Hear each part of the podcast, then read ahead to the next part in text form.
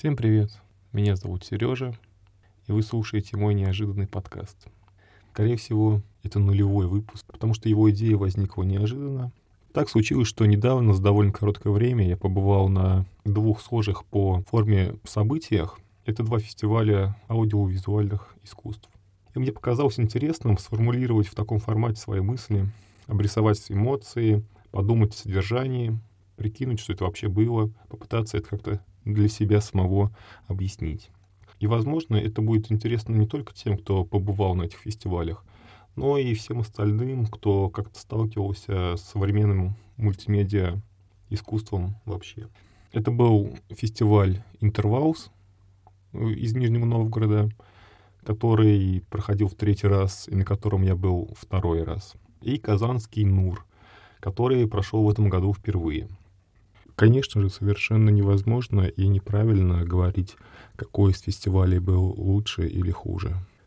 Скажу только, что они получились э, довольно разные, и это супер классно. И вообще я благодарен зрителям и даже не представляю, какого труда стоило организаторам все это провернуть. Мне кажется, это само по себе очень здорово. Поэтому организаторам большое спасибо. Но если попытаться их характеризовать или сравнить, то казанский НУР получился, на мой взгляд, более разношерстным и эклектичным, что на самом деле хорошо. Потому что в таких вещах первый раз, наверное, нужно попробовать максимально все. Это, как мне кажется, какое-то необходимое действие, чтобы найти в дальнейшем свое уникальное лицо. Нур стоил того хотя бы из-за локации в художественном училище имени Фешина. Здание в своем ужасающем состоянии. С глубокой и какой-то очень странной атмосферой. И то, что туда вообще пуска... пустили посторонних людей, большая, мне кажется, заслуга организаторов. И за это им стоит сказать отдельное спасибо. Фестиваль в Нижнем казался же куда более монолитным, уверенным и концептуально цельным. На интервалсе я был второй раз. В этот раз мне понравилось даже больше, потому что сам фестиваль совпал с Днем города, и город Нижний Новгород в связи с этим очень сильно преобразился. Было видно, что потрачены огромные деньги, и мне как человеку со стороны, который провел там пару дней, эти изменения показались очень позитивными. Хотя, возможно, местным урбанистам или активистам эти изменения кажутся ужасными, но для меня город как-то задышал, центр ожил, оформился географически и показал свои положительные стороны. Было классно. Конечно, понятно, что там еще очень много нужно всего сделать, но мои впечатления были положительные. И вообще, на самом деле, это довольно интересный мотив, потому что у Казани тоже в своем недалеком прошлом был такой же большой юбилей и всякие иные там различные значимые мероприятия, которые вливали большие деньги в бюджет города, на который он развивался. И заметно, что вот эта сфера, сфера строительных технологий, распределения бюджетов, становится каждым годом более осознанной и какой-то прогрессивной, долговечной и продуманной. То есть э, делать тротуары и ремонтировать здания сейчас стали намного лучше, чем это было в прошлом. И как бы понятно, да, что, что для людей лучше всегда делать сразу хорошо и качественно, но имеем то, что имеем. Но на самом деле больше, конечно, мне хотелось поговорить о самом искусстве. При проведении подобных фестивалей появляется несколько, как мне кажется, очень интересных задач и интересных возможностей. Во-первых, это решение чисто кураторской задачи по формированию диалога, переклички между различными произведениями искусства, которые на этих фестивалях представляются. Что в обоих городах было решено довольно по-разному. А во-вторых, это попытка выстраивания диалога между объектом искусства и той локацией, в которой он был размещен или с которой он взаимодействует. И уже с третьей стороны, сам выбор этих локаций — это такой способ или возможность рассказать о самом городе, открыть его для путешественников и просто обычных жителей. Сами эти места могут описать город, показать его разные стороны. А какой-то антураж искусства придает этому всему особую атмосферу и измерение. Мне очень понравилось решение с маршрутами на интервалсах, из-за которых перемещение между локациями становилось похожим на такой квест. То есть можно сказать, что проведение данных фестивалей — это возможность взглянуть или показать э, какой-либо город более глубоко. Но если посмотреть на само искусство, которое показывают на, на подобных фестивалях, то что мы там увидим? Чисто умозрительно можно разделить объекты искусства, которые там представлялись, на два больших класса. Это уличные и локальные. Но я бы их разделил скорее на плоские, которым бы отнес весь видеоарт, и объемные, или, возможно, скорее пространственные. То есть такие произведения, которые создают вокруг человека некоторое активное пространство. К тому же я бы даже вряд ли назвал многое из того, что видел на этих фестивалях, перформансами. Потому что там не было никакого изображения. Человек или зритель там сталкивался скорее с цветом и звуком в каком-то абсолютно чистом и естественном виде. Многие из них сложно даже отнести к изобразительному искусству.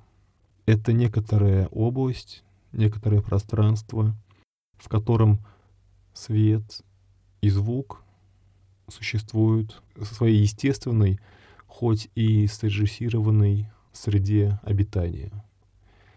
Это больше похоже на зоопарк, в котором нет вольеров, нет решеток между животными и людьми.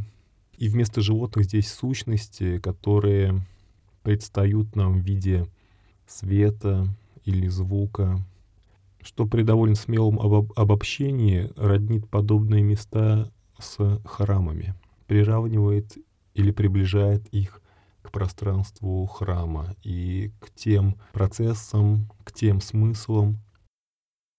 Чем вообще инсталляция похожа на некий храм или место, где человек может соприкоснуться с потусторонним миром или другим миром. В каком-то роде инсталляция воспроизводит атмосферу священного пространства — что вообще такое храмовое или священное пространство?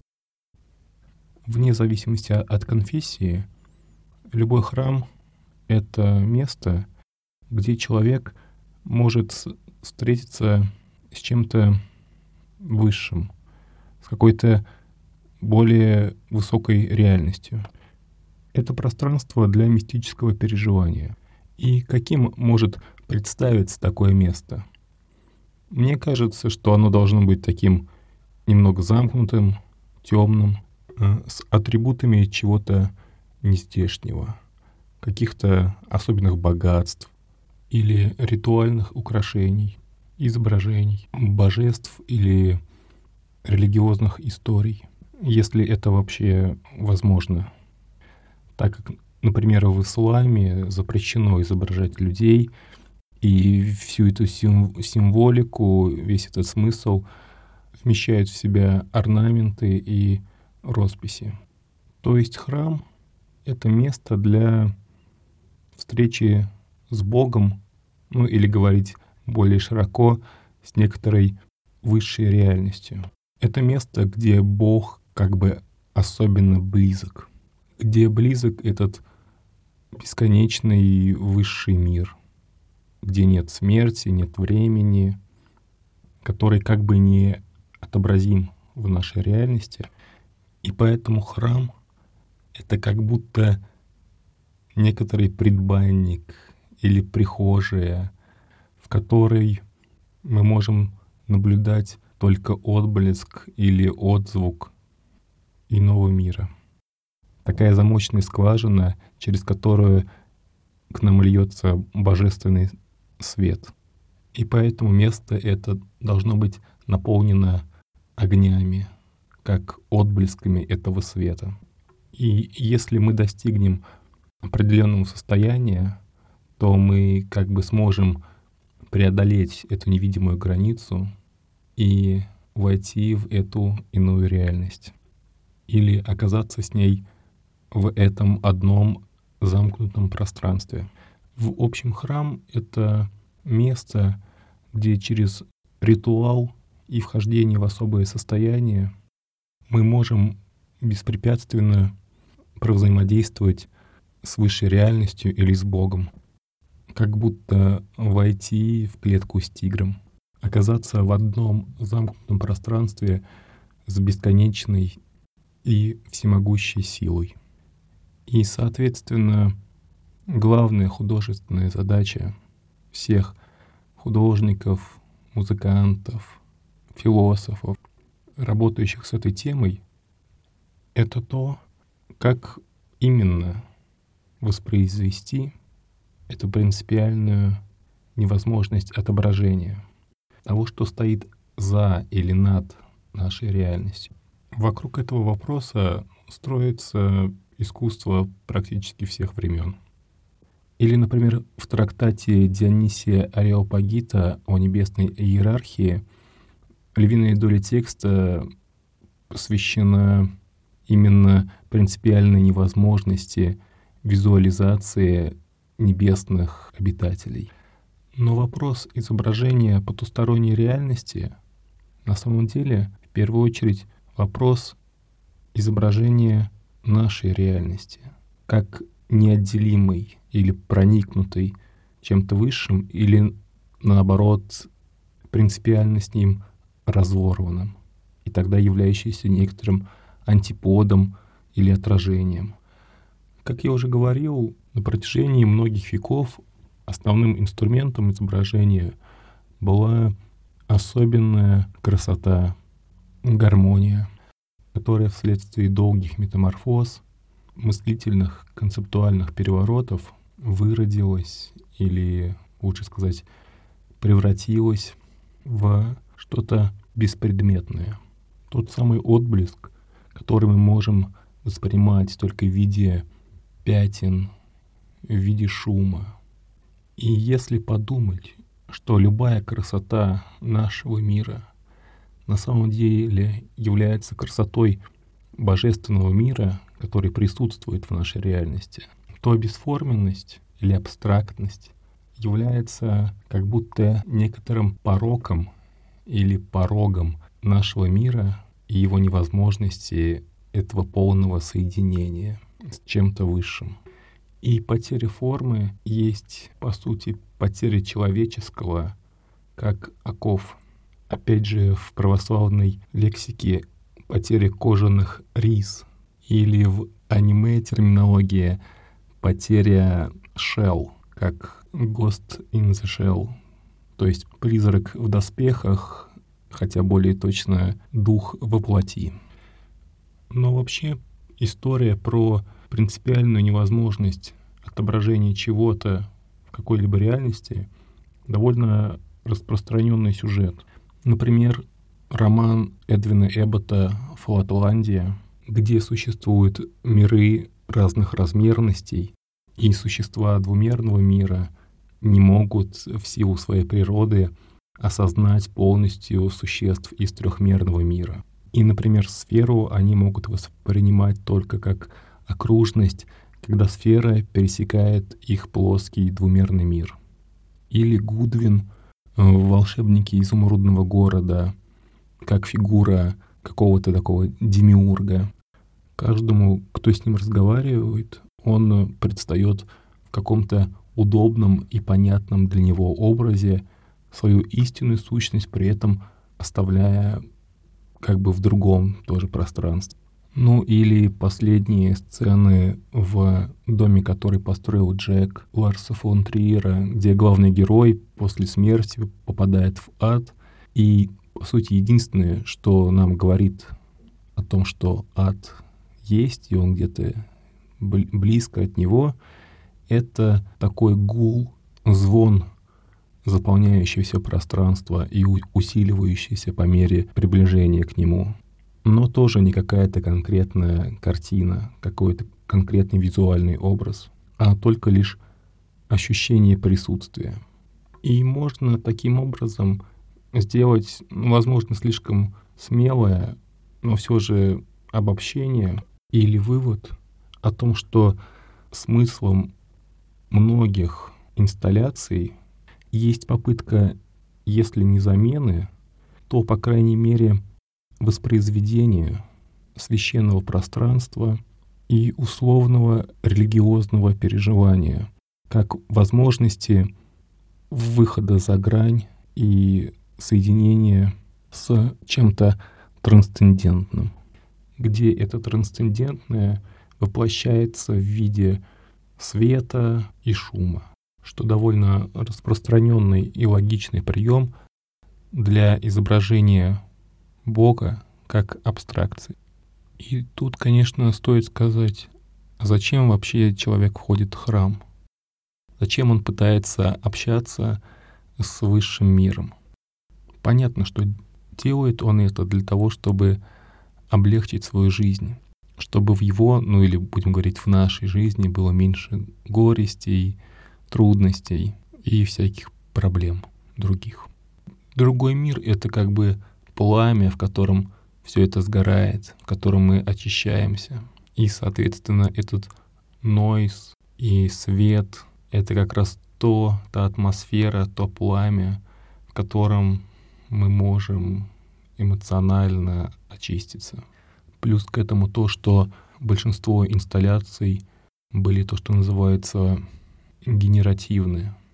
Они создавались и менялись в реальном времени — и это их полная независимость, самодостаточность и отстраненность от нас, такая как бы жизнь, как бы иная форма жизни, при взаимодействии с которой все наши какие-то субъективные переживания обесцениваются и кажутся неважными. И вот мы оказываемся на одной территории с чистым цветом, с цветом и светом самими по себе, без промежуточных носителей. Но дальше, как мне кажется, стоит спросить себя, а что это за мир или что это за культура, с которой общение или соединение с трансцендентным происходит вот в такой форме. Потому что у каждого храма своя вера, свои представления о добре и зле и о том, что за мир скрыт от нас. Можно, конечно, сказать, что вот все религии несут в себе один корень, или все искусство имеет один корень, одну какую-то обобщенную идею, и что подобное современное, современное искусство — это духовное, которое максимально секуляризовано до степени неразличения, максимально обобщенное и универсальное. Но это скучно, и это, как мне кажется, не совсем так и быть таким не может. Вернее, даже если это так, тогда это и есть мир универсальной культуры, без различия на какие-то особенности, такой пресловутый мультикультурализм. Но так ли это? Я думаю, стоит начать с того, что у каждой культуры и религиозного течения или квазирелигиозного течения, на котором она основана, есть свои представления о хорошем и плохом или о рае и аде.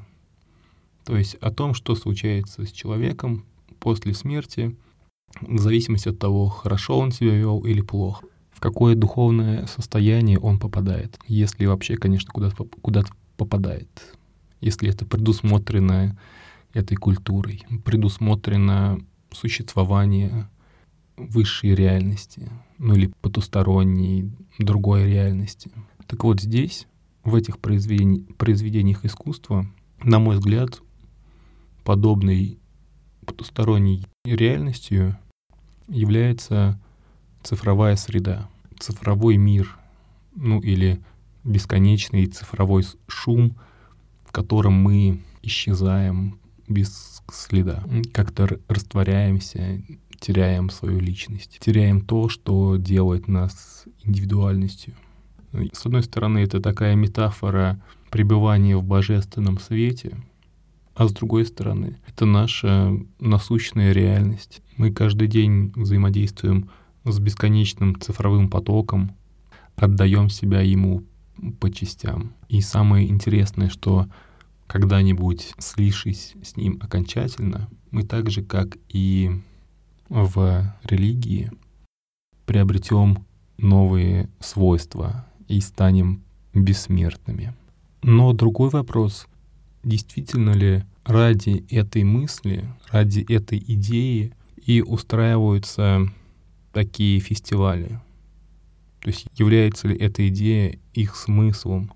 Ну и ответ, что, конечно, нет.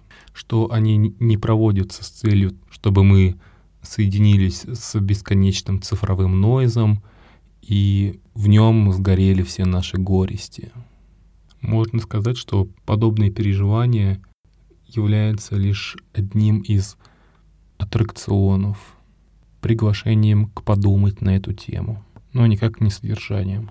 И это как бы и хорошо, и плохо. Плохо, потому что тут, соответственно, и не ставятся вопросы морали. Морали не как чего-то назидательного, а именно как размышления, что для нас сейчас является хорошим, что является плохим и почему. Хоть это вообще и не модный вопрос в эпоху все еще господствующего релятивизма в этой области. То есть никакого ответа ждать не стоит. И единственное, что современное искусство предлагает, это пустота. Пустота как абсолютный консенсус и абсолютная свобода интерпретации и самозаполнения. А хорошо, потому что эти мероприятия, эти фестивали — это истории про культуру. Культуру как цивилизованное сосуществование в современном мире, как его активное использование, ощущение права им владения и ответственности за его состояние. Контекст, в котором существуют эти фестивали, это контекст современного цивилизованного общества. И я очень рад этому, потому что эта цель, как мне кажется, достигается. Потому что я смотрю на людей, которые приходят на эти мероприятия, и мне кажется, им это очень нравится. Я видел там много детей, которые, на мое удивление, очень свободно себя чувствовали в этих пространствах, не боялись их. Вообще, я думаю, что настоящее искусство не требует никакой подготовки для зрителя. Оно понятно всем и всегда. Если у человека, конечно, нет предварительно каких-то собственных предрассудков. И я уверен, что каждый, кто побывал на нескольких локациях любого из этих фестивалей стал немножко другим. Каждый человек получил новый для себя опыт, результаты которого он может в дальнейшем самостоятельно интерпретировать. И это очень здорово, потому что, еще раз повторюсь, что люди, которые приходили на эти мероприятия, были для меня самым главным на них. Искусство, которое несет на себе печать некоторой элитарности оказалось близким и понятным большому кругу людей. Но кроме зрителей, это, конечно, команды, которые организовывали эти мероприятия. В первую очередь, но куда больше, чем для зрителей, эти события были важны для огромных команд организаторов, начиная с волонтеров. Мне кажется, активные горожане — это как раз то, ради чего и устраиваются подобные, подобные фестивали. Что еще могу добавить? Еще раз могу повторить, что взаимодействие с настоящим искусством не требует никакой предварительной подготовки от зрителя. Максимум, что ему нужно для позитивного впечатления от посещения, для этого нужно лишь добродушное понимающее отношение со стороны организаторов. Если говорить в конце отдельно про Казань, то главным местом для меня была инсталляция в парке Горького. Она была просто отличная, просто офигенная. И что самое, как мне кажется, важное, может быть, это то, что она в перекличке с некоторыми другими локациями, некоторыми другими произведениями искусства может задать направление, следуя которому наш фестиваль может получить свое уникальное лицо, стать другим, отличным, например, от интервалса из Нижнего Новгорода. Я думаю, что эта тема, связанная с природой. Природа является куда более древним источником трансцендентного, чем сформировавшаяся религия.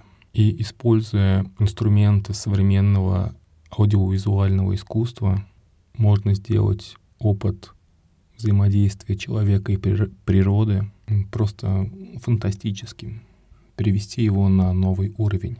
Что хорошо может быть провзаимодействовано с вопросами, связанными с экологией, с окружающей средой. В общем, я думаю, это огромная и очень интересная тема. Мне кажется, это может быть очень интересным. Ну вот. Всем спасибо. Не знаю, как получилось. Скорее всего, получилось не очень. Плюс к этому я довольно долго возился с новым для себя оборудованием, новыми программами. И я думаю, сам вот этот подкаст выйдет не то чтобы прям по горячим следам. Но всем, кто послушал, спасибо. И пока.